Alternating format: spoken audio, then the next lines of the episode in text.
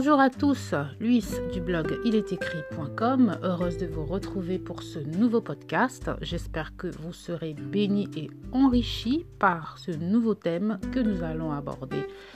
Aujourd'hui, nous l'avons déjà traité indirectement au travers du sujet de la prière, puis plus spécifiquement dans un article que vous trouverez sur euh, le blog intitulé Le pardon qui date du mois de mai. Alors c'est un sujet très important et nous allons ici creuser encore un peu plus les choses. Et peut-être que nous aurons l'occasion de revenir encore dessus puisque c'est vraiment un sujet euh, à mille facettes. Voilà. Notre passage du jour se trouve dans Matthieu 18 au verset 21 et 22. Je cite Alors Pierre s'approcha et lui dit Seigneur, Combien de fois pardonnerai-je à mon frère lorsqu'il péchera contre moi Jusqu'à sept fois? Jésus lui dit, Je ne te dis pas jusqu'à sept fois, mais jusqu'à soixante-dix fois sept fois. Nous allons donc nous pencher sur ce beau verset en essayant de comprendre premièrement ce que c'est que pardonner et enfin que signifie pardonner 70 fois sept fois. C'est parti pour notre petite virée biblique.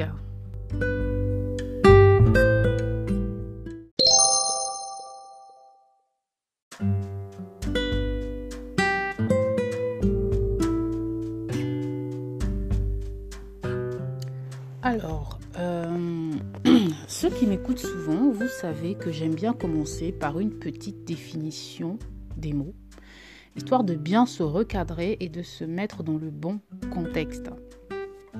Nous allons commencer par définir le mot pardon. Alors, qu'est-ce que c'est le pardon? D'après le Larousse en ligne, le pardon est le fait de ne pas tenir rigueur d'une faute. C'est la rémission d'une offense. Donc cette brève définition nous suffira ici puisqu'elle rejoint à peu près celle de la Bible puisque lorsque Dieu nous pardonne, nous entendons bien qu'il ne tient plus rigueur de nos offenses. Sauf que notre Dieu va encore beaucoup plus loin puisqu'il efface nos offenses. Alors le mot pardonner vient du latin perdonare. Si vous faites votre petite recherche Google, vous trouverez en premier résultat une définition Wikipédia qui nous dit que le mot Pardonner est composé de part et de donner, littéralement donner complètement, remettre. Donc du latin perdonare qui donne perdoner, pardonner en français, perdonare en italien, perdonar en espagnol et occitan. Voilà, c'est toujours intéressant à savoir. Maintenant, dans ce passage de Matthieu 18 au verset 21, le verbe pardonner vient lui du grec aphiemi qui signifie entre autres envoyer au loin, renvoyer, répudier, s'en aller, expirer, laisser aller, ne tenir aucun compte d'eux, oublier, remettre une dette. Et là, je m'arrête. Quand vous entendez le mot dette, à quoi pensez-vous? C'est cela on pense à ce passage de la prière du Notre Père qui dit dans Matthieu 6 au verset 12, je cite, Et remets-nous nos dettes comme nous aussi nous remettons à nos débiteurs. C'est ce fameux verset qui est souvent traduit par Pardonne-nous nos péchés comme nous aussi nous pardonnons à ceux qui nous ont offensés.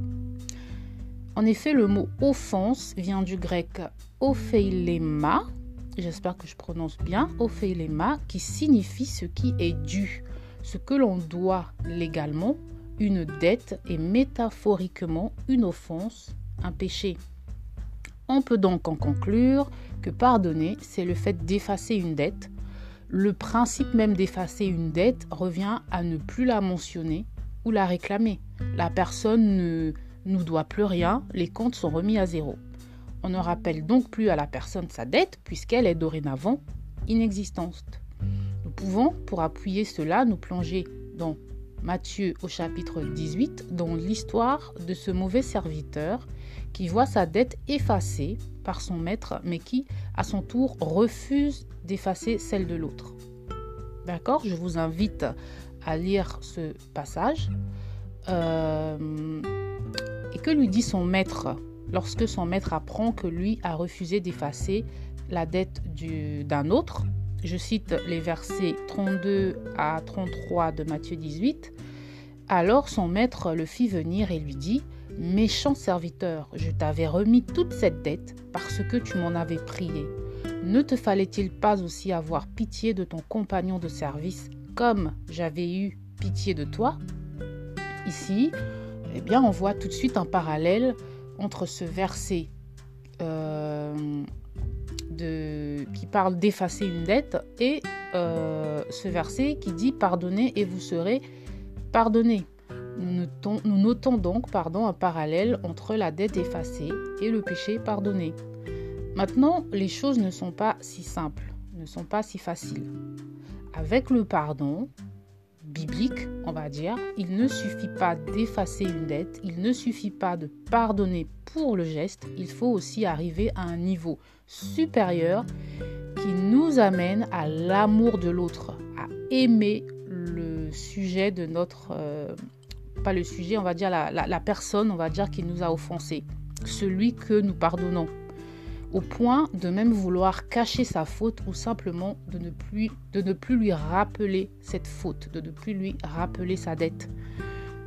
Parce que euh, quand nous avons fini, par exemple, de payer une dette à la banque, le banquier ne nous en parlera plus puisque nous ne lui devons plus rien. Eh bien, c'est la même chose, ou presque, ou presque. Voilà. Euh, voilà. Donc, pour expliciter mes propos, nous euh, allons nous intéresser à l'histoire de Joseph dans le livre de la Genèse. Et donc, je vous invite également à euh, relire, si vous ne la connaissez pas, cette euh, histoire de Joseph qui se trouve dans les chapitres 37 à 50. Donc euh, voilà, donc pour vous faire un petit résumé, pour vous rappeler l'histoire, Joseph a été vendu par ses frères, qui l'ont fait passer pour mort auprès de leur père. Des années plus tard, Joseph est en Égypte où il est un homme de pouvoir, mais à cause d'une famine, il revoit ses frères qui viennent s'approvisionner en Égypte. Voilà, et là, euh, Joseph nous donne une belle leçon sur le pardon car à aucun moment euh, il ne fait de reproches à ses frères concernant leurs fautes et à aucun moment il n'essaie de se venger. Au contraire, ce sont eux qui vivent dans la crainte, tandis que lui, eh bien, il est assez serein. Donc je vous invite à lire euh, cette histoire dans Genèse des chapitres 37 à 50. Et je vais vous lire cependant un passage euh, assez intéressant euh, concernant notre sujet, euh, évidemment, puisque Joseph, qui n'a certes pas oublié ce que ses frères lui ont fait, il n'a pas oublié, mais voilà, il nous montre, il nous montre, voilà, il nous démontre vraiment l'amour qu'il leur porte malgré tout ce qui s'est euh, passé. Alors, donc, je vais vous lire le chapitre 45 euh, de Genèse. Je commence au verset 1.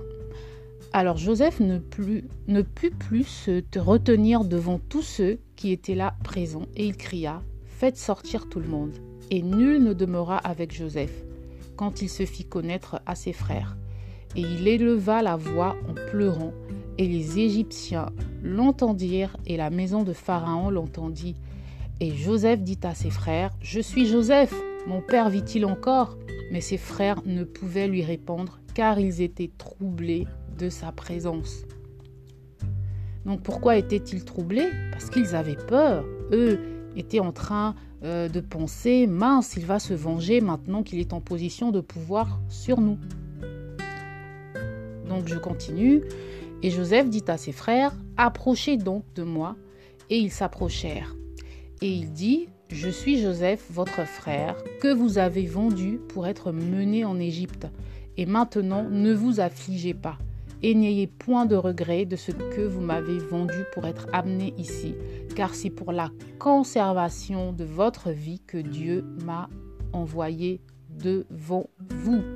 Voyez un peu la force de ce passage. Il ne leur dit pas Mais comment avez-vous pu faire cela? Savez-vous par quoi je suis passé? Non, il leur dit en gros que Dieu tourne toutes choses pour sa gloire. C'est pour vous sauver de la famine que Dieu voulait que je sois ici à, cet instant précis.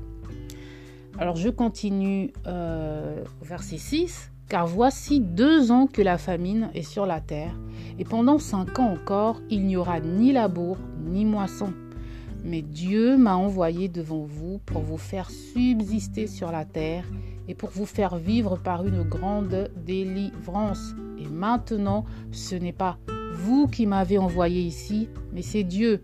Et il m'a établi pour père à Pharaon et pour seigneur sur toute sa maison et gouverneur dans tout le pays d'Égypte. Voilà, donc euh, on va s'arrêter là, encore un passage très fort, et euh, vraiment parce que peu d'entre nous arrivons à pardonner ainsi. Mais Joseph est passé par un brisement, si on lit bien toute son histoire hein, dans le livre de la Genèse, on, lit, on comprend qu'il est passé par un brisement, et que c'est grâce à ce brisement, grâce à son histoire, qu'il est arrivé à ce niveau-là de presque perfection dans le pardon. Ce n'est pas dire, en fait, pardonner, ce n'est pas oublier, mais c'est euh, arriver au point où on aime les autres et on est capable de couvrir leurs fautes. Et donc on pourrait intituler l'histoire de Joseph le pardon presque parfait, parce que seul Dieu est capable de perfection. Voilà ce qui nous amène à notre seconde question. Pourquoi 70 fois 7 fois?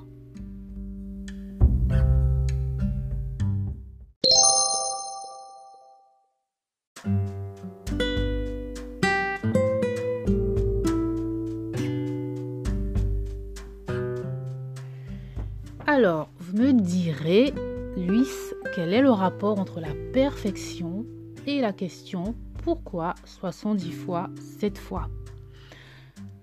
Eh bien, le chiffre 7 dans la Bible représente la perfection.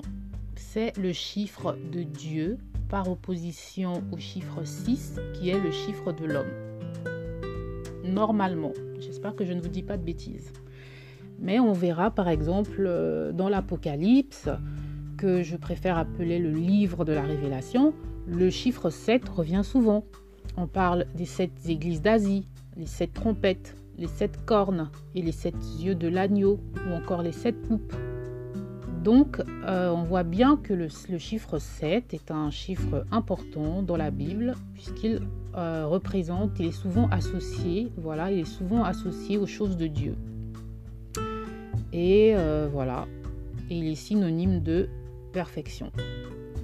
Donc si on nous dit de pardonner 7 fois 70 fois, donc 490 fois, eh bien c'est peut-être pour nous dire de sans cesse pardonner sans se lasser.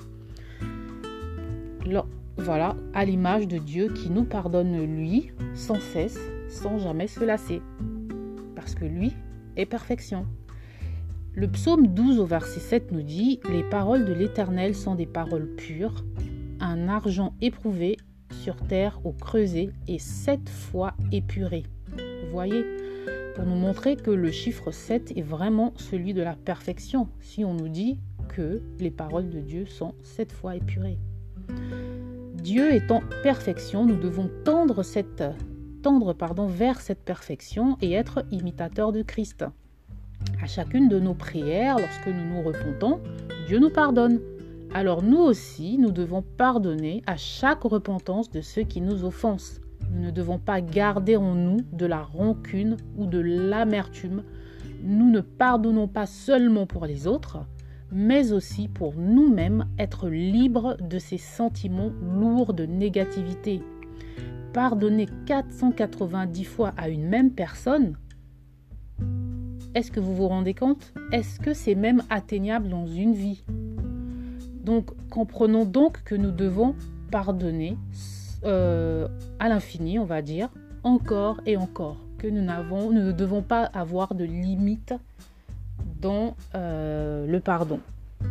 Nous devons même souvent pardonner sans que ceux qui nous ont offensés ne nous demandent, eux, pardon. Mais cela est un sujet pour un autre temps. Je vous laisse avec ce verset à méditer de Job chapitre 5, verset 19. Six fois, il te délivrera de l'angoisse et cette fois, le mal ne t'atteindra pas. Merci de m'avoir écouté et j'espère vous retrouver très bientôt pour de nouvelles aventures bibliques. Ciao